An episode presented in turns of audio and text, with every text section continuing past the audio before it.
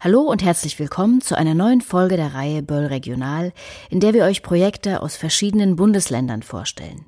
Die zweite Staffel steht unter dem Thema Gemeinsam stark vor Ort. Und wir schauen hier auf bürgerschaftliches Engagement im ländlichen Raum, auf Erfolge, Herausforderungen und Visionen, von denen verschiedene Initiativen berichten. Die dritte Folge führt uns nach Thüringen. Anne Vielhauer hat Grit Tetzel, Leiterin der Landesgeschäftsstelle der Grünen Liga Thüringen, und Stefan Gunkel, Geschäftsführer des Flussbüro Erfurt, gesprochen.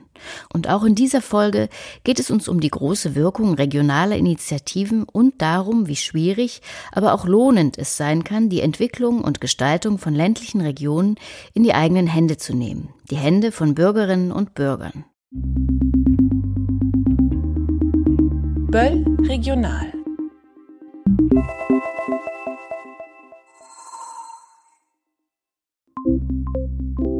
mein Name ist Anne Vielhauer, ich mache gerade mein FSJ bei der Heinrich-Böll-Stiftung Thüringen und wir treffen uns heute beim Lokalradio Radio Lotte in Weimar, um über die Themen Hochwasserschutz und Bürgerbeteiligung zu sprechen.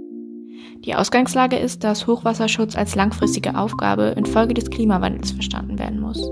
In den vergangenen Jahren haben wir zunehmend Starkregenereignisse und Hochwasser in Deutschland registriert, die besonders für Menschen, die in Flussnähe wohnen, große Probleme darstellen.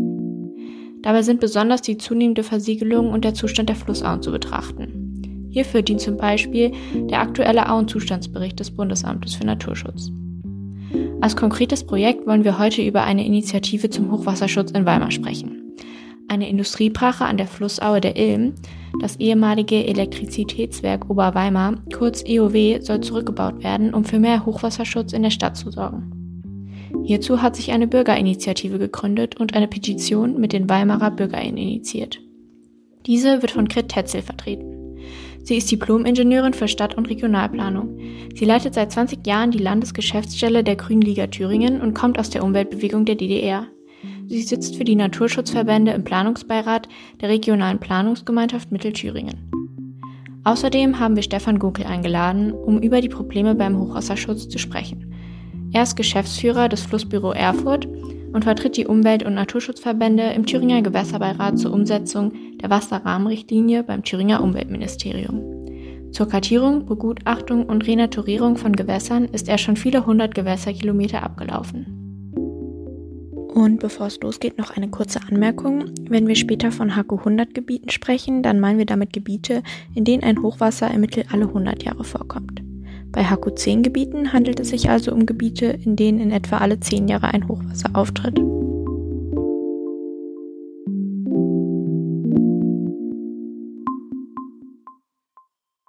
Gut, dann fangen wir einfach mit der ersten Frage an. Wo gibt es denn Probleme im Hochwasserschutz allgemein in Deutschland, aber auch konkret in Thüringen? Ja, wir haben Hochwasserschutz in der Vergangenheit oft äh, vor allem technisch betrieben. Das heißt, es wurde vor Ort geschaut, wie kann ich das Hochwasser abwehren und wie kann ich das Wasser schnell abfließen lassen. Das hat zur Folge gehabt, dass natürlich das schnell abfließende Wasser schnell beim Unterlieger ist. Das heißt, die nächste Stadt, der nächste Anlieger hat die Hochwasserwelle schnell bei sich und möglicherweise auch höher bei sich, weil an der Stelle, wo man es abgewehrt hat, hat man den Fluss eingeengt und darauf geachtet, dass der Abfluss möglichst gut funktioniert und dass er möglichst schnell funktioniert. Das ist eine Sache, die wir in Zukunft äh, mit einem weiteren Blick äh, betrachten sollten. Das heißt, wir sollten wo immer möglich aus dem Hochwasser Breitwasser machen. Dort, wo das Wasser keinen Schaden anrichtet, also außerhalb der Ortschaften, da soll es möglichst ausufern können. Wir müssen unseren Bächen und Flüssen Entwicklungskorridore geben. Das heißt etwa die Flussaue, der HQ100-Bereich, der sollte vom Fluss und vom Wasser wieder erreicht werden können. Dann richtet es an den Stellen, wo die menschlichen Siedlungen sind, auch keinen großen Schaden mehr an. Das ist ein wesentlicher Punkt. Ein weiterer wichtiger Punkt ist die Versiegelung. Ja, ein Beispiel haben wir hier in Thüringen. Wir haben trotz abnehmender Bevölkerungszahlen, also in den vergangenen zehn Jahren, äh, haben wir etwa fünf Prozent weniger Bevölkerung gehabt. Ähm, in demselben Zeitraum haben wir aber zehn Prozent der Fläche zusätzlich versiegelt. Das heißt, man könnte eigentlich annehmen, dass wir mit den schon versiegelten Flächen auskommen und gerade wenn wir weniger werden, könnte man ja auch ein bisschen reduzieren. Das Gegenteil ist passiert. Und das ist natürlich auch ein Punkt, wo man ran muss. Also Flächen weniger versiegeln, Flächen so gestalten, dass Wasser einsickern kann, dass Wasser in die Breite gehen kann, statt als große Hochwasserwelle viel Schaden anzurichten.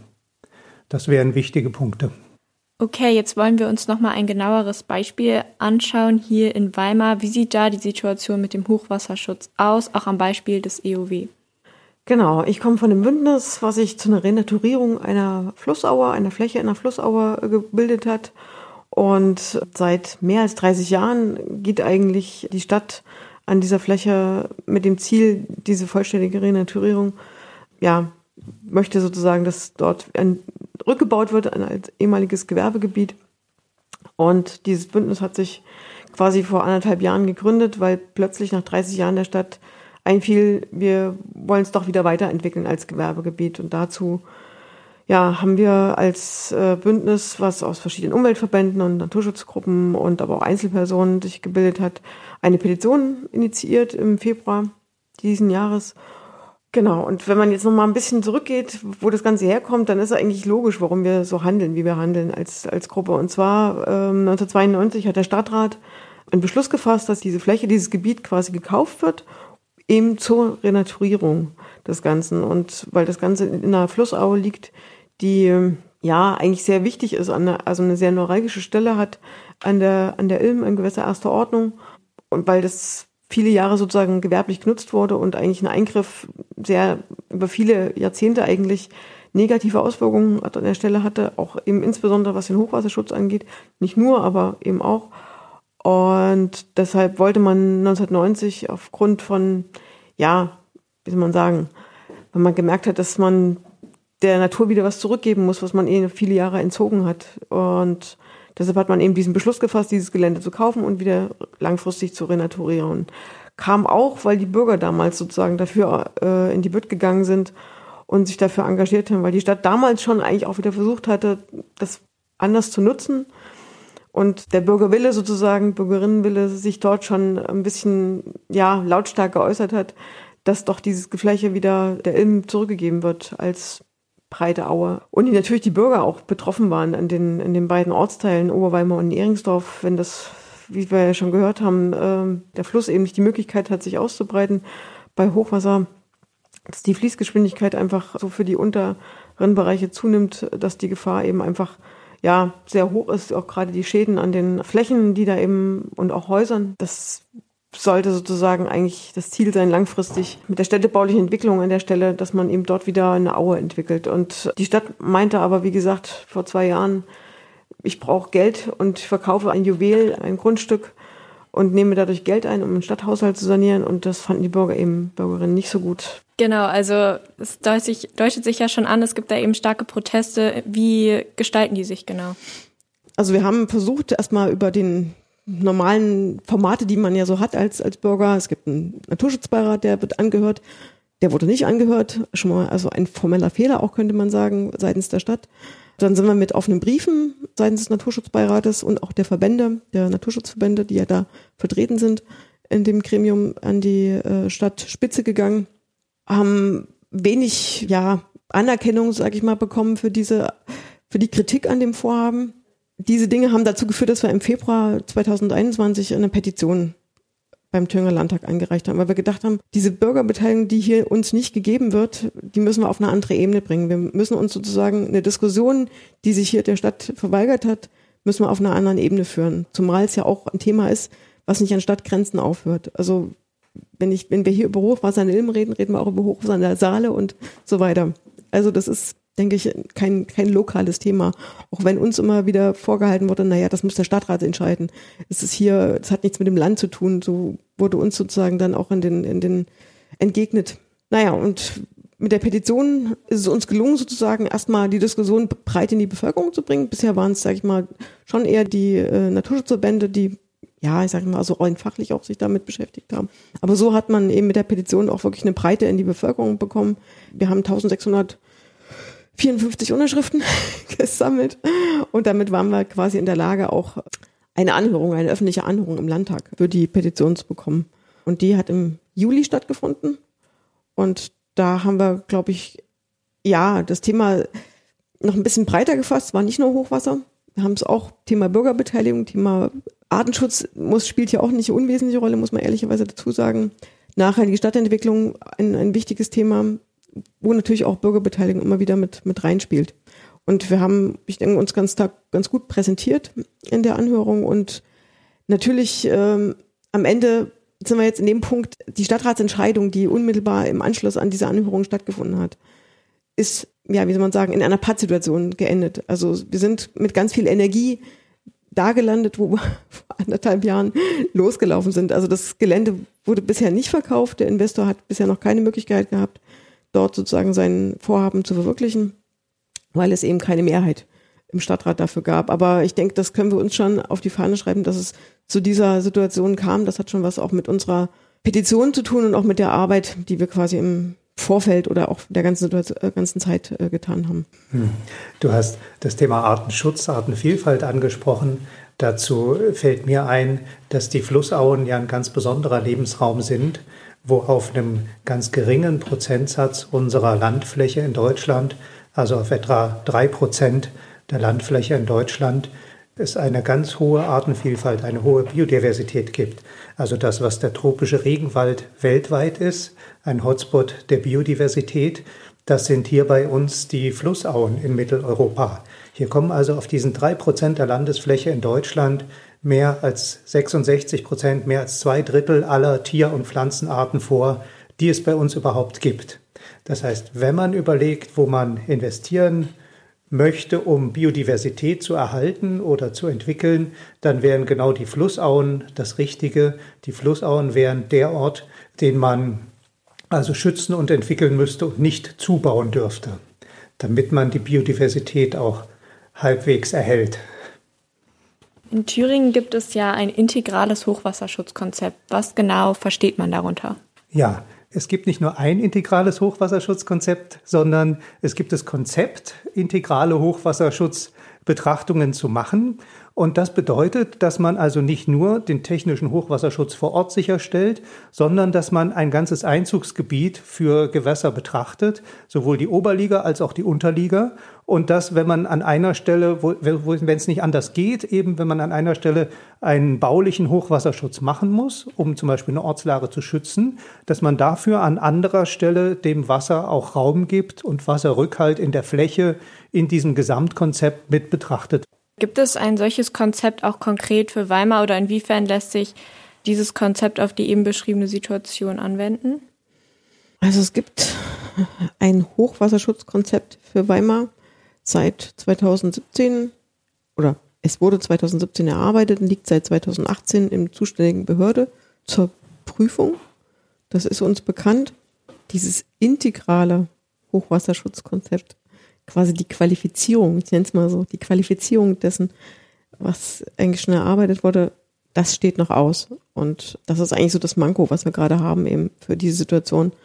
Wir haben zwar Kontakt in das Haus gehabt und haben gehört sozusagen, dass es ein Vorhaben ist, sozusagen das aufzustellen, dieses integrale Hochwasserschutzkonzept, aber im Moment ganz schnöde gesprochen, Personalmangel. Das ist die Aussage des Amtes und wir warten sozusagen eigentlich auf den nächsten Schritt. Was könnte denn im Idealfall, also so vielleicht die wichtigsten Punkte, was eine Stadt machen könnte in einem solchen Hochwasserschutzkonzept? In dem Fall, wenn ich jetzt ans EOW denke, dass dort eine Entsiegelung stattfindet von dem, was bisher versiegelt ist. Genau, die Sache mit der Entsiegelung, die müsste übrigens nicht nur an einer solchen Stelle vor Ort betrachtet werden, sondern fürs ganze Stadtgebiet idealerweise, weil natürlich ein versiegeltes Stadtgebiet auch zu mehr Hochwasserabfluss führt, wenn jetzt ein Regen äh, kommt und das natürlich äh, die Hochwassersituation verschärft. Und das kann ich nur zu einem kleinen Teil überhaupt durch die Verbesserung in einer Stelle in so, einem, in so einer Flussaue auffangen. Das heißt, Vorsorge ist immer besser als Nachsorge, also Entsiegeln möglichst dazu beitragen, dass solche Abflüsse gar nicht erst in dem Maße stattfinden. Das ist auf jeden Fall gut. Also Verbesserung des Wasserrückhalts in der Fläche. Genau. Und das idealerweise auch nicht nur in der Stadt, sondern auch schon vor den Toren der Stadt, genau. also darüber hinaus. Ne? Vor allen Dingen haben wir im Bereich davor, dem vorgelagerten Bereich, auch einen sehr intensiv genutzten landwirtschaftlichen Bereich. Da wäre zum Beispiel auch die Frage, was für eine Landwirtschaft wird in dem, ich will jetzt nicht ein nächstes Fass aufmachen, aber äh, das Thema Landwirtschaft und Bewirtschaftung in Auen gehört mit dazu eigentlich in die Diskussion. Das muss man auch dazu sagen. Da gibt es eigentlich eine ganz einfache Regel, nämlich kein Acker in die Aue. Die Auen nicht ackern, die Ana, die Auen nicht ackern. Das heißt also, Acker in den Auen gehört da nicht hin. Da gehört eine naturverträgliche Bewirtschaftung hin. Das kann Auwald sein, das kann eine extensive Beweidung sein. Das wären also durchaus auch äh, Formen der Bewirtschaftung. Das muss jetzt nicht unbedingt ein Naturschutzgebiet mit, mit einem Stacheldrahtzaun drumherum sein. Das wären Formen der Bewirtschaftung, die sowohl Artenvielfalt ermöglichen, als auch Hochwasserschutz, als auch, weil es, weil es eine Bewirtschaftung ist, trotzdem ein Einkommen generieren für die Bewirtschafter, zum Beispiel die Landwirte.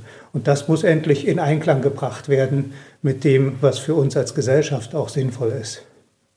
Okay, damit ist ja schon auch jetzt die Frage beantwortet, wie genau Wirtschaften auch in Bezug auf Flussgebiete aussehen sollte. Gibt es dazu noch mehr zu sagen?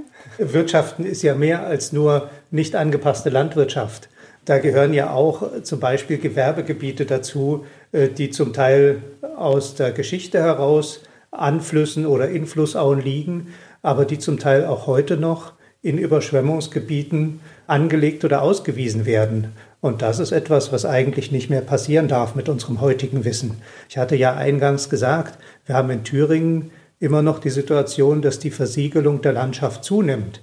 Wir haben eigentlich aber schon genug versiegelte Fläche für die Anzahl an Menschen, die hier bei uns lebt. Wir haben alte Gewerbegebiete, die nachnutzbar sind. Wir haben Gebiete außerhalb der Flussauen, die nutzbar sind.